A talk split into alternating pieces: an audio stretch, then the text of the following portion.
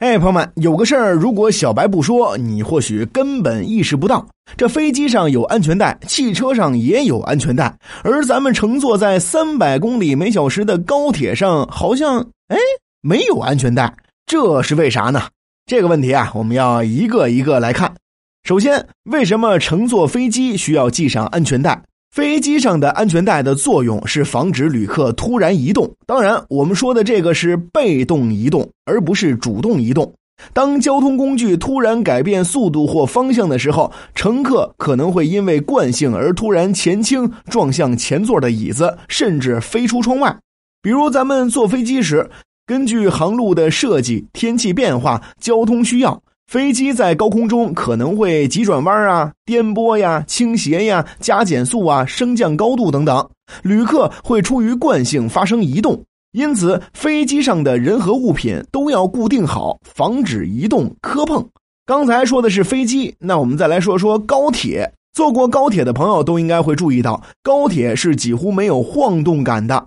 高铁在起步的时候，无论你是正在与朋友们一起聊天，还是在低头看自己的报纸，若不是窗外的风景与光线出现快速的变动，你可能很难意识到车辆已经起步了。这一听感觉还挺神奇啊！因为在没有弹性的硬质铁轨上，高速行驶的车厢有任何一丝的晃动，都会使乘客感受到强烈的震感，同时带来安全隐患。因此，高铁不得不设计为防抖动的模式。高铁有专门的运行轨道，在加速和减速方面都有着严格的控制，能保证纵向运动的平稳性。除此之外，高铁轨道弯道少，弯道半径大，这样可以保证列车不会出现较大的横向和垂向震动。有乘客曾经测试过，在高铁上从静止加速到时速三百公里期间，他在列车的小桌板上立一根香烟，竟然一直屹立不倒。还有一个小朋友在高铁上竟然搭了一个十几层积木的楼房。小白还曾经在高铁上玩了一个数硬币的游戏，发现硬币在行驶的高铁上不会倒，可见高铁的稳定性。所以，就算高铁速度很快，也不需要安全带哦。说到安全带，我们再来说一说座椅。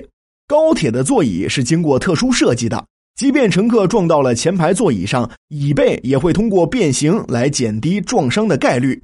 乘坐高铁时，旅客不用将自己固定在座位上，可以在车厢内自由走动。再加上高铁遇到突发状况的情况几乎不会发生，所以便不需要安全带来束缚乘客。而且退一万步来讲，如果假如当高铁发生重大事故时，车厢结构会出现坍塌的状况，安全带会把乘客束缚在座位上，不仅会把乘客挤伤，乘客还可能会因此无法及时的寻找躲避的地点。